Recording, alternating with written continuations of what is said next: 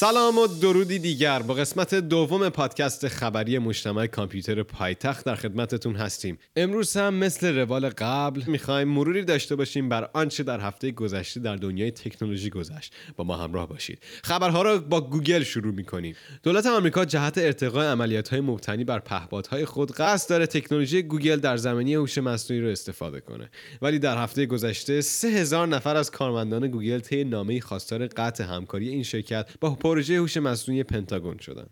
مارک زاکربرگ هفته پیش پی اتهامی که در خصوص استفاده از اطلاعات شخصی کاربران فیسبوک اعتراف کرده بود یادتونه. این هفته هم به نظارت بر محتوای چت کاربرانش در پیامرسان فیسبوک اعتراف کرده و به همین دلیل به کنگره آمریکا فرا خوانده شد تا پاسخگوی سوالات آنها باشد که البته رفت و با پاسخهای مبهم رفتارهای ربات گونه و عجیب حسابی خودش رو سوژه رسانه ها کرد یعنی الان تمام چتای منو می‌دونه؟ شرح این خبر رو می‌تونید در سایت مجتمع کامپیوتر پایتخت مشاهده کنید.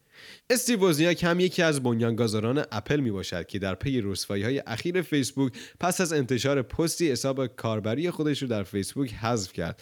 خب حسابش حذف کنه که پستش هم حذف میشه. واتساپ هم اعلام کرد که در بروزرسانی جدیدش پیام رسانش رو می‌خواد قابلیت پخش ویدیو یوتیوب و همچنین قفل ضبط صدای کاربر رو اضافه کنه. دستش درد نکنه. توییتر هم گفته که از سال 2015 تا کنون یک و دو دهم میلیون اکانت مرتبط با تروریست ها را مسدود کرده. دو بار. و سرانجام پس از سالها انتظار اسکایپ دوست داشتنی. اسکایپ بعد از 15 سال بالاخره از قابلیت ضبط مکالمه خود برخوردار خواهد شد. این قابلیت به یاری نرم افزار third party ویمکس و XSplit و Wirecast صورت می‌گیره. خب چه فایده خسته نباشید. اپل هم اعلام کرده که نسل بعدی مک پرو ماژولار رو در سال 2019 معرفی خواهد کرد. همچنین گفته برای توسعه هرچه بهتر این مسئول تیمی از حرفه‌ای ترین افراد رو استخدام کرده. دمش گرم. یک مؤسسه هم به اسم Appfigures رفته تحقیق کرده دیده تعداد نرم افزارهای موجود در اپستور در سال گذشته 100 هزار تا کاهش داشته. اپل دو پیام رسان سروش و بله را به بهانه تحریم های شرکت های ایرانی توسط آمریکا از روی اپستور حذف کرد.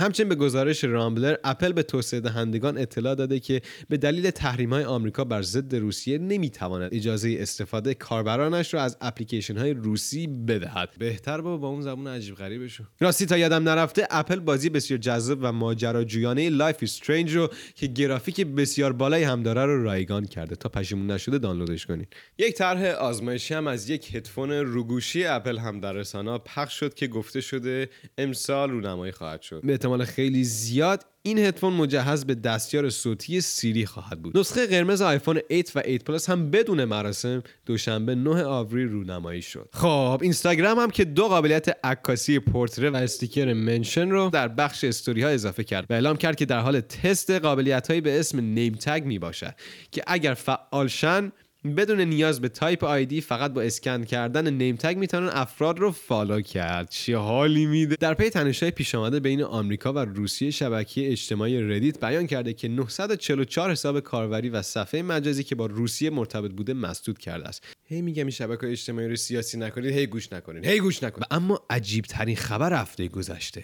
ساخت اولین دستگاه مرگ خودخواسته با پرینتر سه‌بعدی این دستگاه یک کپسول بزرگ است که افرادی که تمایل به مرگ خودخواسته دارن می‌تونن وارد این کپسول بشن و با فشردن یک دکمه سطح اکسیژن داخل کپسول رو پایین بیارن. و به دیار باقی بشتابن و البته شتابش از پراید ما کم داره. در حاشیه 13 دوره مسابقات روبوکاپ آزاد ایران از ربات اطفای حریقی قابلیت ورود به محدوده آتش با دمای 700 تا 1000 درجه رو دارد رونمایی شد. یک حمله سایبری به مرکز داده کشور رو هم شاهد بودیم که بسیاری از سایت های کشور که در data center شاتل، افرانت و سبانت و چند جای دیگر بودن از دسترس خارج شدن. دلیل اصلی مشکل ایجاد شده هم وجود حفره امنیتی در ویژگی smart install client تجهیزات سیسکو اعلام شد. تلگرام هم مثل هفته قبل در صدر اخبار بوده همچنان گمانه زنی ها و اخبار ضد و نقیض در خصوص احتمال فیلتر شدنش در حال پخش شدن بود که ناگهان رسانه شدن افزایش نرخ دلار فکر همه را از تلگرام دور کرد.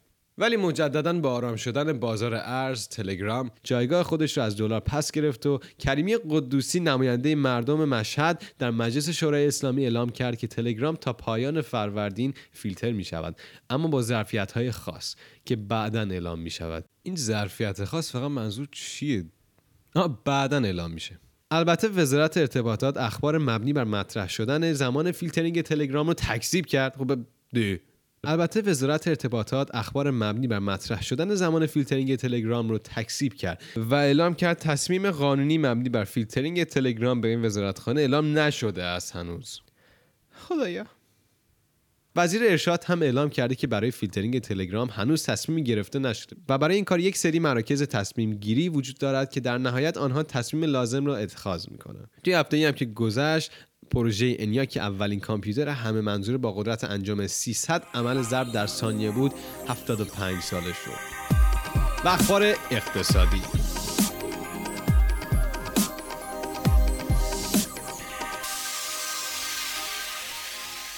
از نوسانات شدید نرخ ارز در هفته گذشته که بگذریم میلیاردر جهان جورج سوروس تصمیم گرفت که وارد بازار cryptocurrency ها بشه جالبه بدونید که ایشون در ژانویه امسال این ارزها رو حباب خوانده بود خیلی آدم بی‌ثباتیه. تامی لی استراتژیست ارزهای دیجیتال هم اعلام کرده که به دلیل اخذ مالیات ارزهای دیجیتال در آمریکا انتظار می رود مقدار زیادی از این ارزها در روز قبل از سررسید مالیات تبدیل به دلار شوند.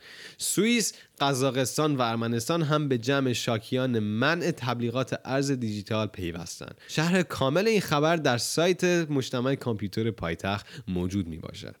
و این بود پادکست دوم ما امیدوارم که لذت برده باشین حتما فراموش نکنید page اینستاگرام پایتخت cccenter.ir پایتخت رو دنبال کنید یا اینکه توی channel تلگرام at center join شین اضافه شید عضو شید و لذت ببرید از خبرها و همینطور سایت مجتمع کامپیوتر پایتخت هست www.cccenter.ir با آرزوی هفته عالی و بدون نوسانات مالی و با ارزون شدن دلار شما رو به خدا میسپارم و بدونید